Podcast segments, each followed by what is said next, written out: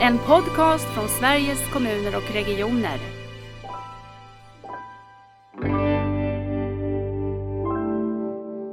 Om jag ska citera något så, så, så sa primärvårdschefen efter ett besök hos oss ska man vara sedd, lyssnad på och veta vad nästa steg är. Det är ju inte helt lätt eftersom det görs väldigt mycket, det konstaterar ju vi. Det finns många myndighetsuppdrag, SKR har omfattande uppdrag, eh, regionerna och kommunerna arbetar med det här. Idag firar vi 70 avsnittet i Nära vårdpodden. Och då är det extra roligt att få välkomna Gunilla Gunnarsson som eh, leder tillgänglighetsdelegationen. Välkommen Gunilla! Tack för det! Jag tänker Gunilla att det, det känns eh, så angeläget att ändå få säga någonting om det vi står mitt i, i världsläget. Det är svårt att prata om, om viktiga frågor utan ändå få säga att det finns någonting som är ännu viktigare. Människors eh, hälsa och fred. Hur tänker du på det som händer i Ukraina? Ja, eh, det är ju väldigt påtagligt här där jag sitter eh, och eh, arbetar. Jag bor och arbetar från östra Gotland och vi har ju 70 mil till Ukraina bara. Ja, 70 mil. Och det, det, sen har vi ju haft en militär upprustning och har en sån mm. här ute. Mm. Gotland är ju en eh, viktig del för Sverige faktiskt. Eh, och det är många här som har eh, anhöriga i Ukraina. Eh, det är en väldigt stark koppling mellan Gotland och Ukraina. Mm. Så eh, det är många som mår dåligt här just nu och eh, det känns väldigt oroligt. Visst gör det. Märker man av den här militära upprustningen på ön också? Eller?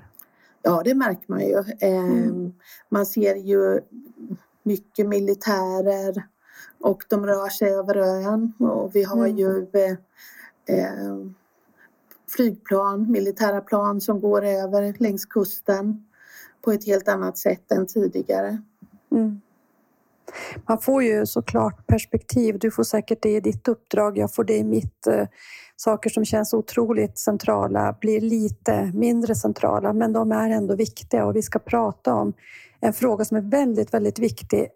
Alltid när man möter, tycker jag, eh, människor och börjar prata om hälso och sjukvård så kommer frågan om tillgänglighet upp så tydligt. Så det ska vara vårt fokus och tillgänglighet och nära vård, hur det hänger ihop och det uppdrag ni har. Men Gunilla, berätta, vem, vem är du och varför har just du det här uppdraget?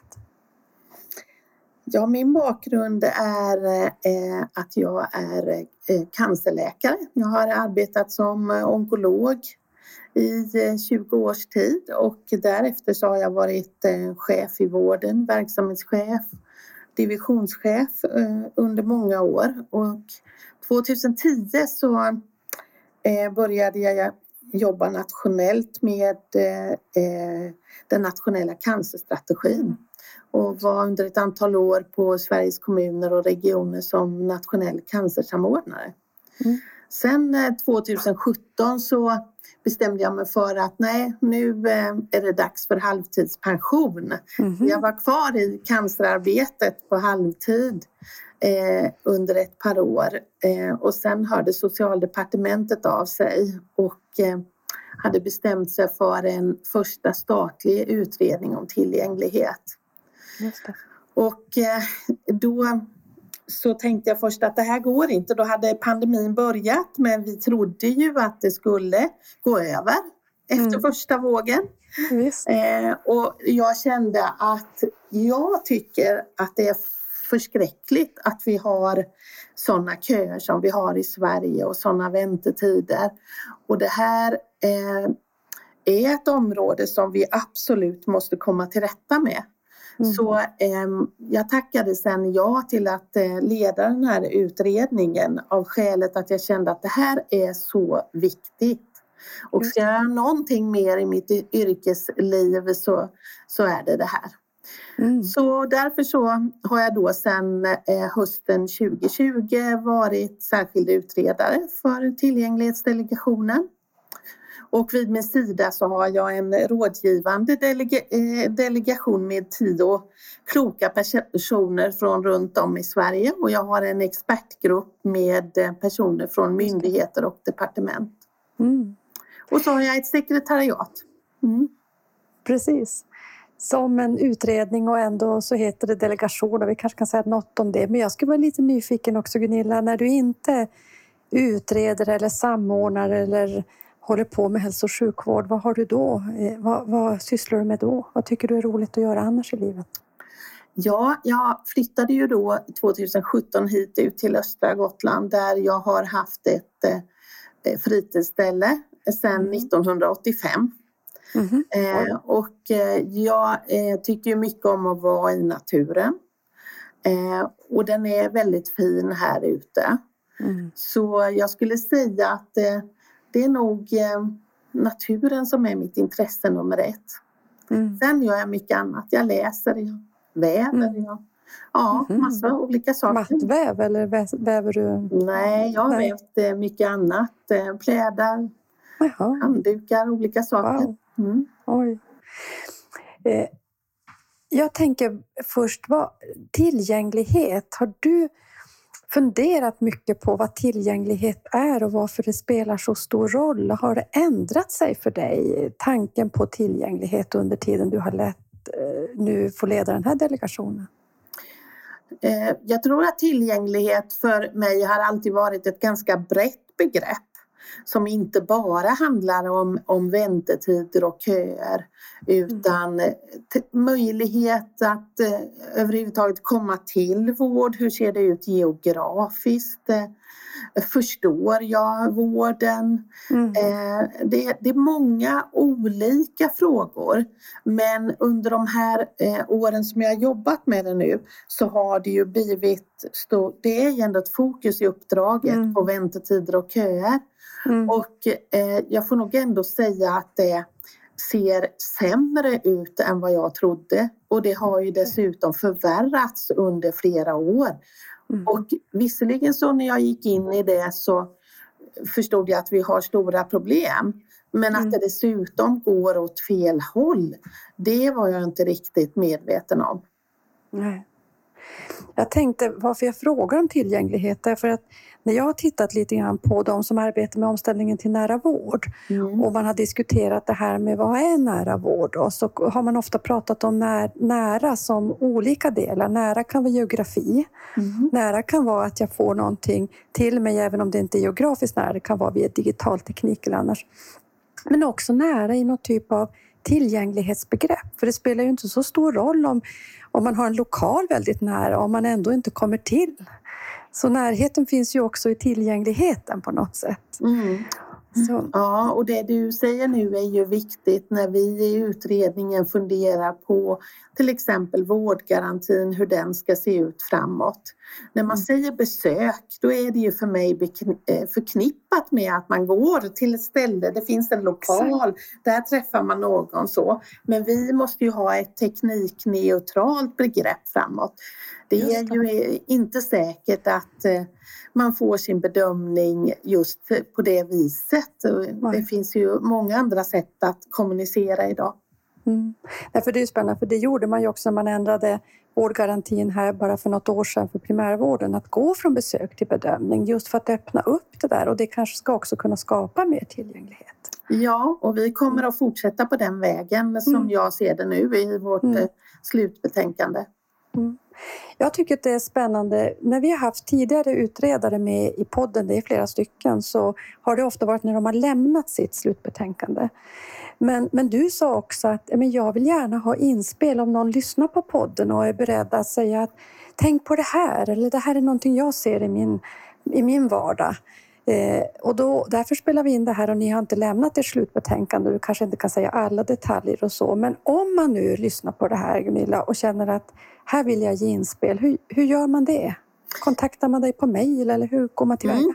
Ja, men eh, då mejlar man mig på gunilla.gunnarsson regeringskansliet.se mm. och vi eh, är väldigt tacksamma för alla inspel till utredningen. Det kan handla om nära vård men det kan handla om specialiserad vård också och Mm. tillgänglighet överhuvudtaget.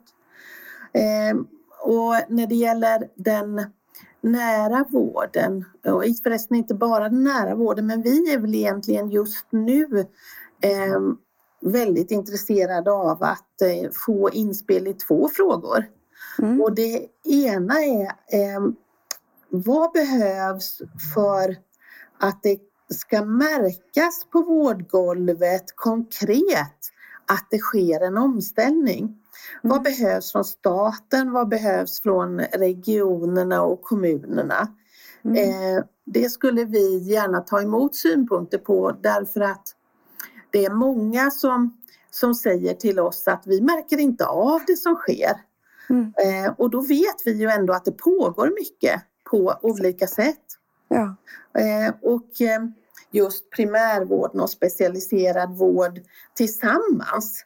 Vad skulle man kunna göra tillsammans för att öka tillgängligheten? Mm. Eh, vi vill gärna få kännedom om arbetssätt eh, där primärvården och specialiserad vården tillsammans eh, kan man säga ökar, ökar tillgängligheten och, och eh, kortar köerna. Och om, även om det är så här att det här är arbetssätt som personen tror på men inte har fått testa. Så Ja, vi, eh, ge oss förslag på det här men tala också om vad är hindret? Varför Ja. har vi inte fått testa det här arbetssättet då? Mm. Därför att eh, det känns så himla viktigt tycker jag här att, att eh, primärvården och specialiserad vården arbetar tillsammans. Verkligen. Eh, det här är ingen förändring som bara handlar om primärvården. Nej. Och det är, är ingen förändring som primärvården kan göra själv. Det måste Exakt. göras tillsammans. Verkligen. Nej, vi, ibland brukar jag beskriva det som ett stort mellanrumsarbete. Det är ju att få ihop de här mellanrummen. För det är ju det som är intressant för den enskilde. Mm. Inte att vi håller på med våra remissskickanden och det blir stora glapp och vi sitter och väntar där. Jag tycker också att du, det är jätteviktigt det du säger. Jag tror att saker som är så stora, som stor förändring, den, den kan man inte bara dels tänka sig fram till. Man kan heller inte förstå den innan man ser arbetssätten och hur den gör, gör skillnad i vardagen. Så det är väldigt spännande perspektiv du lyfter in i, eller medskick du vill ha från de som Mm. lyssnar.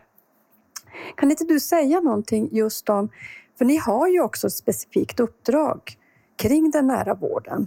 Det, det är en del av ert uppdrag. Du kanske ska berätta om ert uppdrag i stort så får de som lyssnar, även om vi inte kommer prata om helheten, men om du skulle säga vad är det för delar som ni har att, att titta på i delegationen? Ja, jag kan i alla fall lyfta några. Vi har ett väldigt Mm. brett uppdrag. Ja. Eh, men jag kan lyfta, lyfta några av dem. Och eh, den här utredningen har ju dels uppdrag att utreda, vilket ju är klassiskt utredningsuppdrag, men också ett uppdrag att stödja.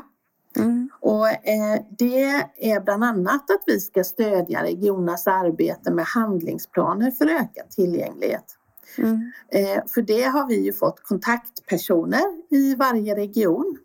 Och vi har varit eh, med under framtagandet av regionala handlingsplan. Vi har sedan gått igenom alla. Vi har eh, analyserat dem. Vi har givit feedback till regionerna, både muntligt och skriftligt och vi har givit regeringen till känna vad vi har sett då.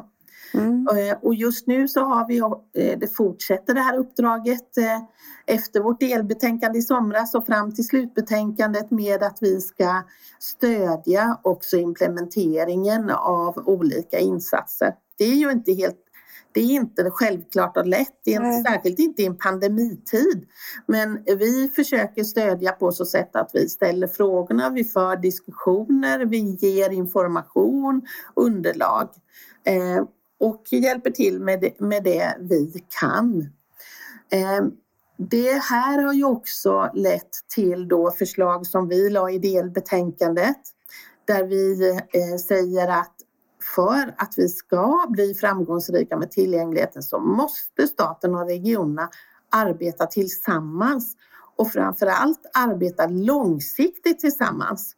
Mm. Ingen är betjänt av eh, korta insatser som ska göras närmsta halvåret och, och som sen inte får fäste i verksamheten utan försvinner när pengarna är borta. Så. Utan det här är ett långsiktigt arbete. Och mm. då tycker vi att eh, handlingsplanerna ska finnas också långsiktigt med kortsiktiga och långsiktiga mål och de ska följas upp årligen. Och staten ska vässa sin uppföljning, bli bättre på det och bli, eh, också föra en dialog med regionerna eh, kring läget. Och på så sätt också kunna stimulera förbättringsarbete och få tillbaka också en känsla för eh, på vilket sätt skulle staten kunna stödja den här regionen på allra bästa sätt. Mm. Så där finns en del eh, förslag långsiktigt som är viktiga. Mm. Eh, sen så eh, nu under den här hösten så är ju vårt stora arbete det är att utreda för och nackdelar med vårdgarantin. Mm. Våren menar du? Eh, den här, ja, den här vård? Jo, Eller ja, höst, ja. Hösten 21 och eh, nu just det, våren. Ja, ja, just det. våren. Vi lämnar ju vårt slutbetänkande 15 maj så att det, det ska ju vara färdigt eh, någon månad dessförinnan. Ja, Men svårt. under hösten 2021 och fram till nu då. Mm. Eh, och eh, vi ska ju då dels visa för och nackdelar med olika förändringar men också lägga eventuella förslag där. Mm. Det här är ju en jättesvår fråga skulle jag säga. För eh, vårdgarantin har ju funnits sedan 2010 och dessförinnan fanns det överenskommelser på mm. motsvarande sätt. Eh, och den hålls ju inte det är ju en lag som inte följs. Mm. Och, eh, det är ju inte heller så att bara för att man skärper eh, vårdgarantin så blir tillgängligheten bättre. Utan eh, det är ju en signal naturligtvis att göra det men det krävs ju andra åtgärder för att komma till mm. rätta med tillgängligheten. Men mm. den här frågan jobbar vi med. Och för att säga något konkret om det så är det till exempel att vi funderar på om utredningar ska finnas, undersökningar alltså i vårdgarantin. Det gör det ju inte idag. Nej. Ehm, jag kan säga att när det gäller den nära vården eller primärvården eh, så funderar vi också kring den förändring som gjordes nyligen där man ändrade från sju dagar läkarbesök till tre dagar medicinsk bedömning eh, av legitimerad personal. Mm. Ehm, var den så klok att ändra till tre dagar? Behöver verkligen alla patienter besök inom tre dagar? Eller är det så att det här har öppnat för alla möjliga andra lösningar som inte kanske var tanken i lagen? Mm. Ehm, och tar vi hand om de kroniska patienterna, multisjuka, mm. som eh, är kända på vårdcentralen tar vi hand om dem när de får ett symptom inom tre dagar på samma sätt som vi tar hand om nya. Mm. Eh, det tror jag inte görs idag. Eh, och det, ja, men det är sådana här frågor som vi funderar på. Det var två av våra saker, men nu vill jag komma till den här vården. Ja, det är inte små saker ni har att titta på. Det Nej, det är stora Nej. saker. Och eh, den nära vården, där har vi ju då fått uppdraget att vi ska följa eh, omställningen till nära vård. Och mm. sen så ska vi eh, lägga förslag på ytterligare åtgärder som regeringen och myndigheterna kan göra för att stödja omställningen. Mm. Och, eh, så det, det är vårt uppdrag. Och eh, det är ju inte helt lätt eftersom det görs väldigt mycket, det konstaterar ju vi. Mm. Det finns okay. mm. många myndighetsuppdrag, SKR har omfattande uppdrag, eh, regionerna och kommunerna arbetar med det här. Mm. Eh, så där har vi ju funderat kring för det första hur vi kan stärka patienten Eh, eh, och sen så funderar vi kring det här, hur ska omställningen märkas på vårdens golv? För vi tror att mm. medarbetarnas engagemang är väldigt viktigt för att göra den här omställningen. Mm. Och vi tror också i det här fallet att uppföljning årsvis under de här åren nu fram till 2027 är viktigt så att alla ser okej, okay, vad har vi tagit för ett steg i år? Hur mycket har vi flyttat oss? Var är vi någonstans i den här omställningen? Mm. Ehm, och vi tittar också på forskningsfrågor och mm. funderar över eh, till exempel regionaliserad läkarutbildning, över universitetssjukvårdsenheter i primärvården, över hur ska kommunen komma med i forskningssammanhang. Ja, precis. Så det, det är ett väldigt brett uppdrag vi har. Men sen något annat som också har varit en ögonöppnare för mig känner jag, det är att jag, när jag gick in i det här så hade jag väldigt diffus bild av vad är nära vården. Eh, mm. Ja, men det är något innebegrepp som någon har hittat på nu och nu ska vi eh, döpa om primärvården och lite öppenvård inom specialiserad vård okay, till nära ja. vården. Det var ungefär så. Mm. Men eh, sen kan man ju säga att ju mer jag tittar på det ju mer tycker jag egentligen att mm. det här är två saker. Det okay. ena är att vi ska få en bättre tillgänglighet i primärvården. Mm. Och att den verkligen ska kunna ta huvudansvaret för eh, inte minst äldre och multisjuka. Mm. Eh, och det andra är att det är förhållningssättet mot patienten. Där patienten ska vara mer delaktig i sin vård, där vi ska se till att hålla patienten informerad på ett mycket bättre sätt än vad vi gör idag. Ehm, och på det viset också ge patienten förutsättningar att kunna ta ett visst ansvar. Mm. Ehm, för det är många patienter som vill det och, och som har möjligheten. Och det är ju ett Eh, det är ju ett förhållningssätt och ett arbetssätt som alla i vården ska besjälas av. Det handlar Verkligen. ju inte bara om primärvården. Nej. Så egentligen tycker jag på sätt och vis att hela den här tanken om eh, det vi gör nu har fått en liten eh, onödig slagsida faktiskt mm. åt primärvården och jag tycker att det är viktigt att den specialiserade vården känner att det här handlar också om eh, den vården och att den, de måste också vara med i den här förändringen. Precis. Nej, men jag, jag delar så din bild av att dels det här dubbla, att det handlar om sättet vi kan förändra eh, vårt sätt att jobba med framför allt de som har de riktigt stora behoven, de som har flera sjukdomar samtidigt. Men sen är det ju ett förhållningssätt, ett ändrat perspektiv som måste genomsyra allt. Det är den kommunala hälso och sjukvården och omsorgen, det är den specialiserade och det gör nog kanske att den är den är mer svårkommunicerad men den är mm. så angelägen. Eh, jag kan ju mer jag förstår och, har fått få sätta mig in i det här känna att det är ju den här vägen vi såklart måste gå när också människor lever mycket längre med sina sjukdomar och vill kunna vara självständiga och inte vara beroende på när vi kallar och våra tider och våra öppettider och tillgängligheten blir någonting eh, kanske någonting nytt än vad vi bara har tänkt tillgänglighet. Det handlar verkligen om att eh, veta hur jag tar mig fram, ha en, en eh, informationskontinuitet som jag tycker är viktig. Att faktiskt ha, ha lika mycket insyn i vad som händer med mina i min vårdprocess eller vad det kan vara som också vården har. Att tillgängliggöra de delarna. Det tycker jag,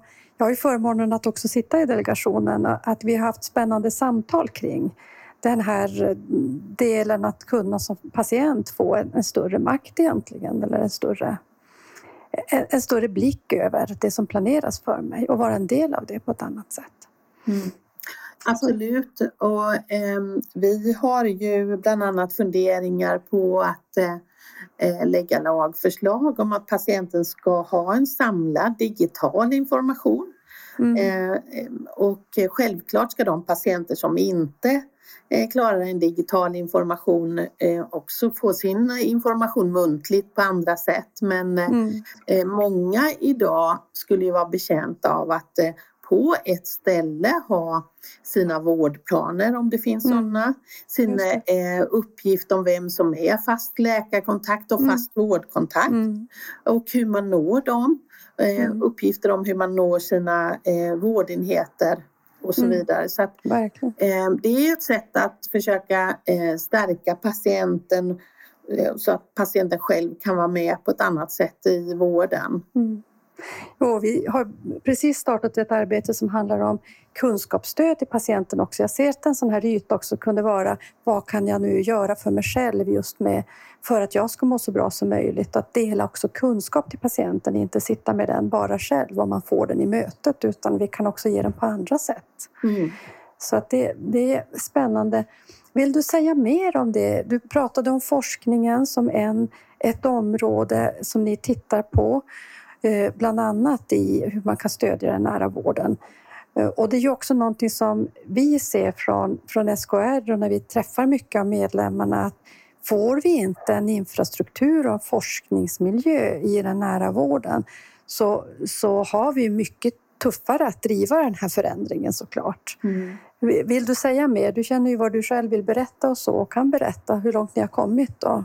Ja, jag, jag, jag, tror att det är väldigt viktigt att eh, faktiskt särskilt satsa på eh, primärvårdsforskning nu ett tag framöver.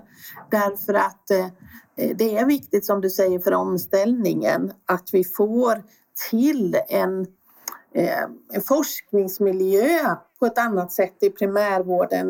Det krävs en, en liksom minsta massa för att få till den här miljön. Mm. Och eh, det, eh, det, det, idag är det helt klart så att eh, primärvårdens forskning är i underläge och då ska vi inte prata om kommunerna för de är nästan Nej. inte alls med på banan. Och då tänker vi i just nu i utredningen på det sättet att eh, genom att eh, till exempel regionalisera läkarutbildning som man har gjort i norra mm, eh, sjukvårdsregionen så får man ändå en eh, mer akademisk miljö också i regionerna och förhoppningsvis så stimulerar det också till att få igång mer forskning. Mm. Och eh, vi tycker också att staten behöver satsa särskilda medel eh, inom det här området och då pratar vi både om medicinsk forskning, ren medicinsk forskning mm. till sjukdomar men också organisationsforskning. Det finns mycket det. som skulle behöva tittas på eh, när det gäller arbetssätten till exempel inom det här området. Mm. Ja, så det är lite funderingar vi har där. För det tycker jag är spännande det du säger kring också organisationsforskning. För vi är starka på medicinsk forskning generellt, nu pratar jag inte om primärvård. Men vi har ju ganska lite kunskap om hur gör vi verkligen det här på bra sätt organisatoriskt, ledarskap och organisationsforskning. Och jag tänker också att forska både i den nära vården men också mm. om den nära vården så att vi, vi lär oss både vad som fungerar och inte fungerar när vi ska göra sådana här stora förändringar. Så att det är ett spännande fält. Och, mm. Eh, och viktigt att eh, både när vi forskar i och forskar om att mm. primärvårdens medarbetare är med mm. Eh, och ges möjlighet att delta. Vi har ju ett system där man kan säga att i den specialiserade vården så har man eh, ansvar för både eh, sjukvård, forskning och utbildning. Mm, Men det är ju inte riktigt lika enkelt. I primärvården så bygger det väldigt mycket på sjukvården. Mm. Och eh, nu finns ju också förslag om att utbildning ska inkluderas och i det nya primärvårdsuppdraget mm. så inkluderas ju forskningen. Mm. Och det känns ju bra för att Eh, det är en eh, pusselbit i det hela. Men där är också andra aktörer viktiga för även om man får det uppdraget i primärvården så ska man också kunna få forskningsanslag, kunna ansöka om medel och, och, det är inte alltid de här miljöerna får de medel som vi faktiskt behöver se till att de får. Så kan man tänka där någonting från er utredning? Hur, hur mycket kan man lägga förslag på sådana områden? Går det? Men jag tänker att där finns ju en helt annan vana och miljö i den specialiserade vården och jag tror att de skulle ett, ett samarbete där, där man försöker att eh, stötta primärvården eh, skulle, tror jag, eh, man tjäna på. Man måste få liksom hjälp igång i primärvården.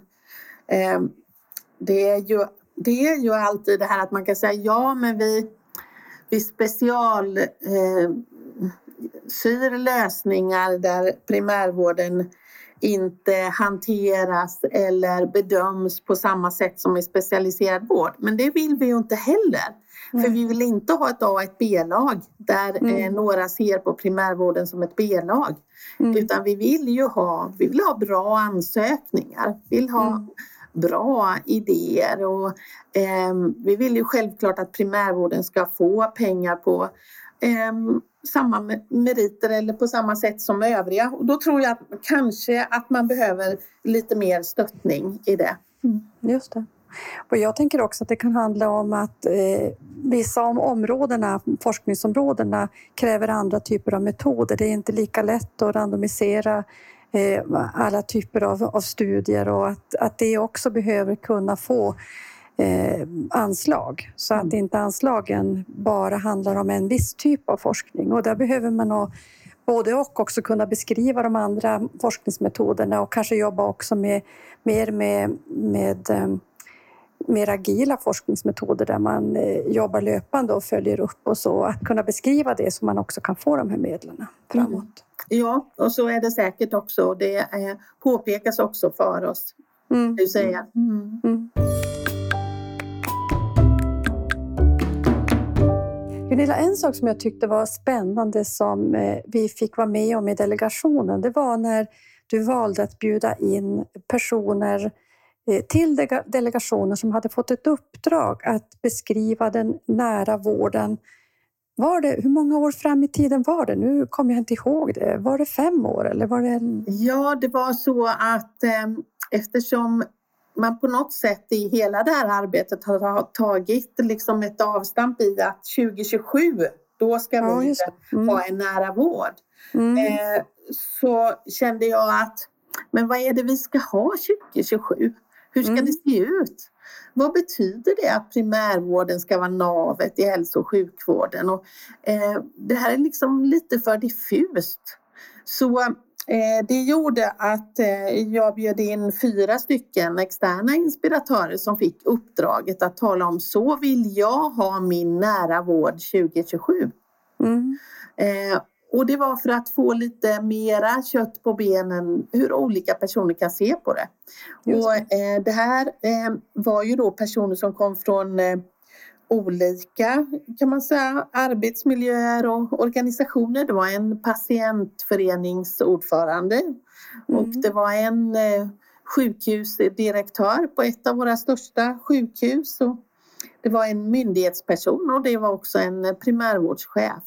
Mm, och, eh, det blev ju eh, väldigt intressant för det är klart att många delar såg ju olika ut men jag tycker att Eh, det som var lika, det var ju mycket ändå tankarna kring patienten. Mm. Patienten som spindeln i nätet för vården, patienten som mm. har, ska få möjlighet att ta ett eget ansvar och som vill mm. det också. Eh, det, det var ju också, eh, framkom ju också tankar kring eh, att samarbetet inom vården måste öka och vi måste ha ekonomiska system som stimulerar ett sådant eh, samarbete. Mm. Um, och det var till exempel då ihop med det också ett önskemål om kombinationstjänster, kommun, region, att vi skulle behöva mer av, av, den typen. Um, och det var, mycket tankar kring hälsa också. Mm. Um, det att, att patienten, det handlar inte bara om patientens sjukdomar utan hur ska jag som patient eller som person kunna ta större ansvar för min hälsa? Det mm. kommer att finnas hälsoappar framöver, kommer det att finnas hälsostödjare? Just det. det var många sådana här funderingar. Eh, och eh, primärvårdschefen om jag ska citera något så, så, så sa primärvårdschefen efter ett besök hos oss ska man vara sedd, lyssnad på och veta vad nästa steg är. Mm. Eh, och det tycker jag var så bra. Mm. Eh, för det här att veta vad nästa steg är, mm. det är ju tyvärr inte självklart. Men Nej, det borde vara det. Och, eh, det måste vi se till att det blir så, inte bara i den nära vården tänker jag, utan i all vård. Mm. Nej, men jag tänker då det som du pratade om att, att ni funderar på det här att ändå få sin, eh, sitt nästa steg eh, synligt någonstans på en digital yta. Att jag kan gå någonstans och titta, hur var nu planen och vad var det vi sa? Och eh, eh, det är ju också ett sätt att bli sedd och bli delaktig på. Så att jag, jag tyckte att det var jag tyckte att den där övningen var jätteintressant och jag tror att det är ganska nyttigt att faktiskt börja formulera sig också. Jag tänker att det hade varit spännande att fråga de här fyra personerna efteråt Eh, hur svårt var det att fundera på hur det ser ut där 2027? Mm. För jag tyckte nog, precis som du säger, att visst pratar man om olika saker, men det fanns väldigt mycket som förenade. Utan att de hade pratat ihop sig, för det hade de ju inte gjort innan. Nej, eller hur? det hade de inte gjort. Nej. nej. Så att, eh, ja, jag tyckte att det var eh, intressant och det skulle jag nästan vilja skicka med. Om man vill göra övningar kring det här på sin egen arbetsplats så tror jag att det är ett ganska bra sätt att börja fundera. För då får man ju också tag i värdet då vi behöver göra om man ska bli sedd. Om man ska få veta sitt nästa steg. Vilka arbetssätt behöver vi ändra på hos oss då? Mm. Eh, för att det är ju inte heller så, tänker jag, när vi pratar om det här att det ska märkas. Jag håller helt med om det. Men jag tänker också att vi är så självständiga professioner i hälso och sjukvård så vi kan också göra mycket eh, i att ändra arbetssätten utan att vi behöver vänta på att någon ska ge oss order uppifrån. Nej men absolut, mm. ja, det, delar jag helt din uppfattning. Mm. Och eh, jag tänker ju att de här mycket nära, inte bara medarbetarna kan göra mycket utan framförallt de här väldigt nära cheferna. Ja. Verksamhetschefer och vårdenhetschefer. Ja. Det är för mig de personerna som kan göra allra mest i vården eh, genom sina beslut faktiskt för patienterna. Och då eh, så eh, tänker jag att eh, du gav ju, har givit mig information om att SKR har haft ledarskapsprogram för närvården och det är en, mer än 4 000 personer som mm. har gått det nu.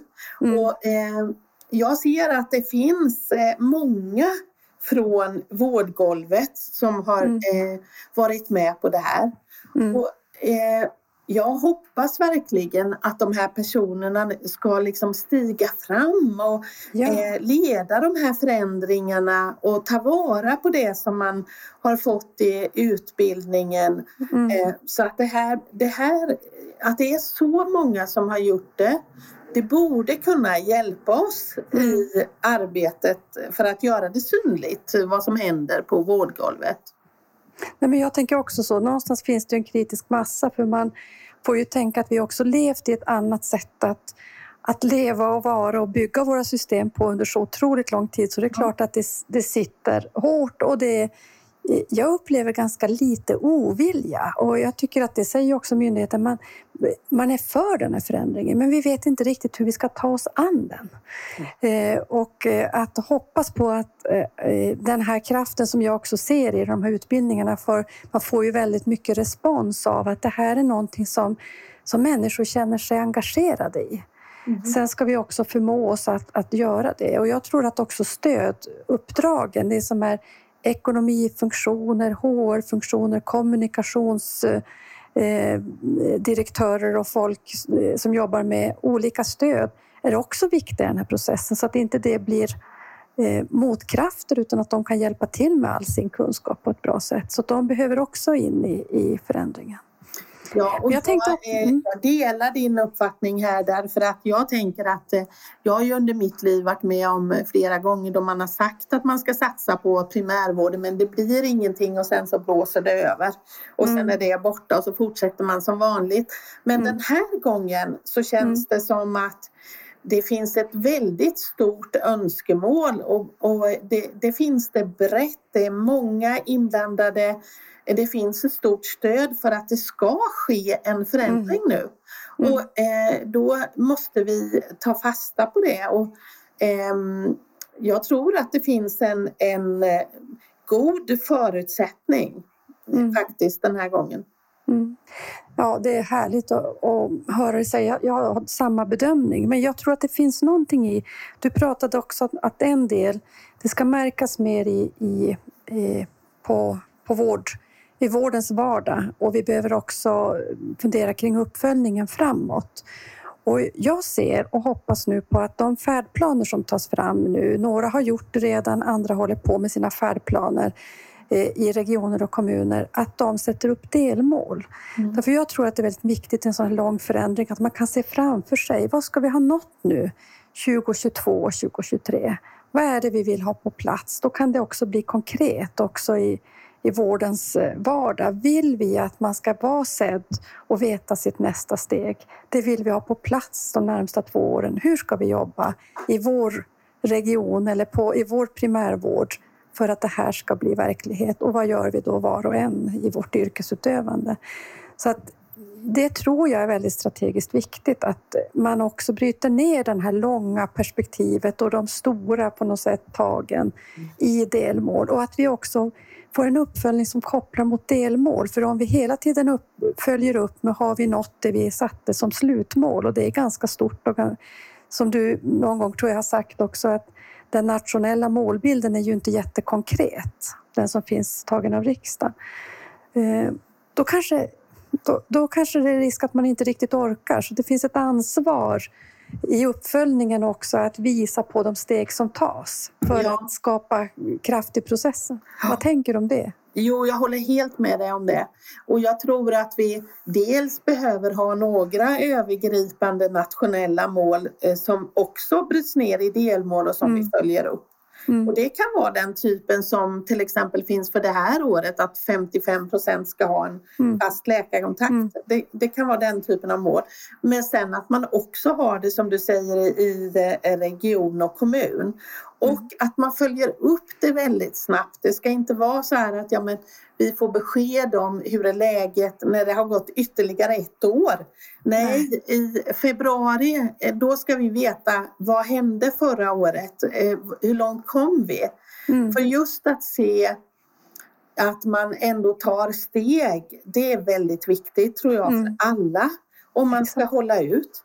Och ja. det, det, är ju så att tar man inte något steg heller, ja men då får man ju fundera om. Då kanske Exakt. vi måste eh, göra på något annat sätt. Ja. Och det här måste vi kunna följa för att annars så står vi där 2027 och konstaterar oj då, det är, vi har bara nått 10 procent av det vi skulle. Mm. Eh, så jag delar helt din uppfattning att det är viktigt med delmål. Mm. Hörru, du har ju haft ett, ett samordnaruppdrag visserligen eh, utsett också av, av ehm, eh, staten i den nationella samordnarroll som cancersamordnare och kopplingen till SKR.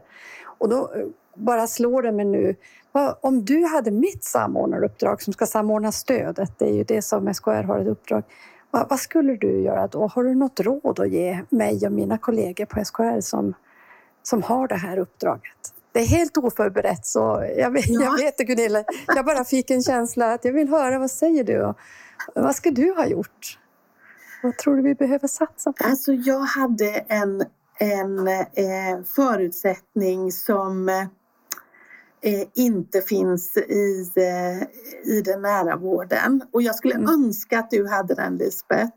Mm. Eh, för jag tänker att det finns flera komponenter i det samordnaruppdraget eh, eller mm. i hela arbetet kring cancervården som var och är så viktigt. Mm. Det fanns en ganska detaljerad nationell cancerstrategi mm. eh, som det hela startade med och som gick faktiskt att följa under mm. alla mina år och jobba med. Eh, det var jätte jättebra underlag och jag tänker att om vi hade gjort på samma sätt med nära vården då hade ja. vi haft ett tydligare mål där eh, 2027 än vad vi har. Eh, och sen så är det hela det här upplägget som cancervården har haft med eh, eh regionala cancercentrum i varje sjukvårdsregion. Mm, och att leda ett arbete med eh, sex chefer runt bordet som mm. kan ta gemensamma beslut som kan mm. eh, hantera det hela eh, tillsammans med ett väldigt utvecklat professionellt engagemang där eh, vårdens professioner var med i eh, alla arbetsgrupper och så. Det var ju framgångsfaktorer tycker jag mm. Eh, för det, det arbetet. Och nu, nu har du inte riktigt det där upplägget. Så, eh, Ja, vad ska jag säga Lisbeth? Vad ska jag ja. ge dig för råd?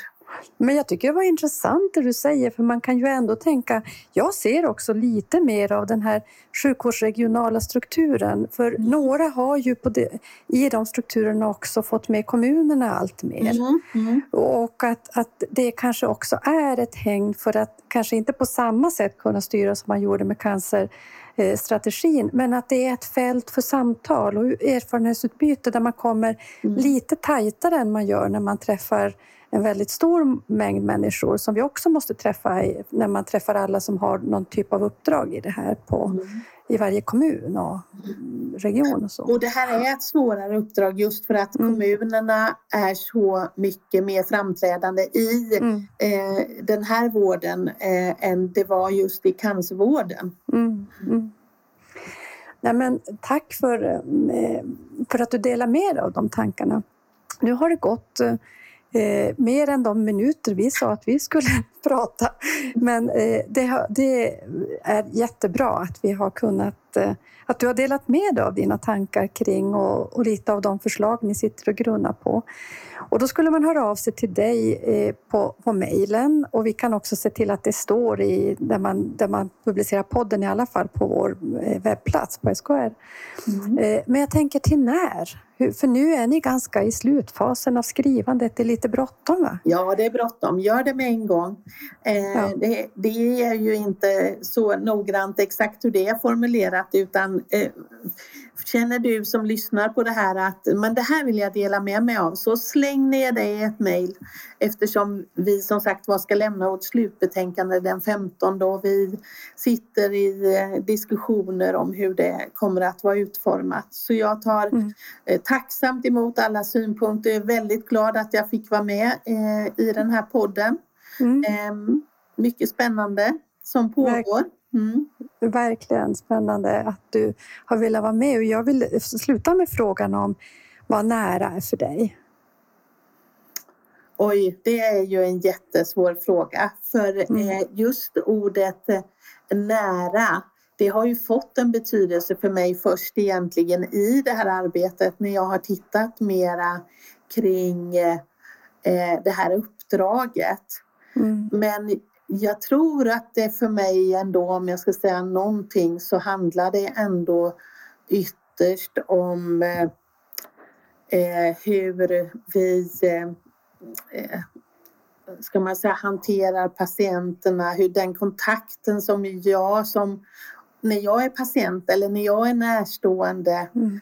eh, den kontakten som jag har kring med vården på olika sätt hur den fungerar, hur jag bemöts, hur lätt jag har att komma i kontakt med, vilken information jag får. Ja, men det är den där ytan mellan mig som patient och närstående och vården. Mm. Den ska vara nära. Den ska vara nära.